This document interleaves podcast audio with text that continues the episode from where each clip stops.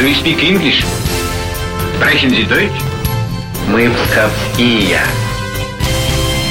Знай наших. Всех приветствую в студии Алина Махиня. Уже завтра все будут поздравлять своих учителей с профессиональным праздником, поэтому сегодня я решила рассказать вам о почетном учителе и нашем земляке. Речь пойдет о Николае Николаевиче Колиберском. Он родился 28 января 1897 года в селе Даньково Псковской губернии. Его отец был священником и занимался просветительской деятельностью. Сам Николай до 10 лет учился в церковно-приходской школе. Затем семья Колиберских переехала в Псков, где Николай закончил Псковскую мужскую гимназию, ныне школу №1, одну из самых старых в России. С этой же школой связаны долгие годы педагогической деятельности. Там Николай Николаевич преподавал словесность.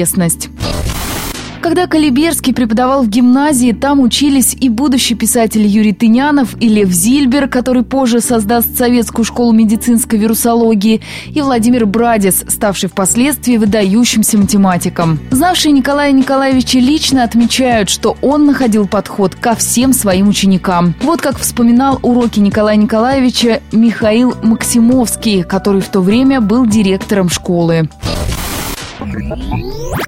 На протяжении всей своей долгой педагогической жизни Николай Николаевич ни разу не позволил себе прийти на урок без плана. Хотя, казалось бы, он менее любого другого учителя в этом нуждался. Поурочный план необходим, считал Колиберский. Во-первых, потому что он дисциплинирует ум, не позволяет растекаться мыслью по древу. Да, конечно, материал урока мне хорошо известен. Я давно учительствую, но ведь класс этот новый, ребята другие, прошел год, и я в чем-то изменился. Как же я могу учить по старому плану? Если бы хоть раз повторился в своих уроках, я перестал бы себя уважать. Николай Николаевич хорошо знал латынь, конспектировал роман «Война и мир» для того, чтобы ученики вдумчиво усвоили это произведение. А для лучшего понимания творчества Гоголя Николай Николаевич сам начал изучать украинский язык. В годы Великой Отечественной войны Николай Колиберский вместе с семьей был эвакуирован в Мордовию, где работал старшим преподавателем и заведующим кафедрой Мордовского педагогического института. Вернувшись в Псков, работал в педагогическом институте, школе №8 и уже ставшей ему родной школе №1.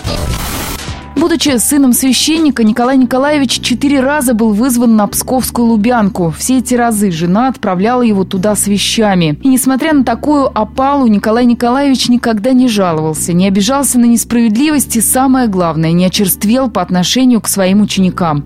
Их он ласково называл «ребятушки», «голубчики» и продолжал преподавать до 75 лет. Заслуженного учителя не стало в 1981 году. А у меня на этом все. Знай наших вместе с «Маяком».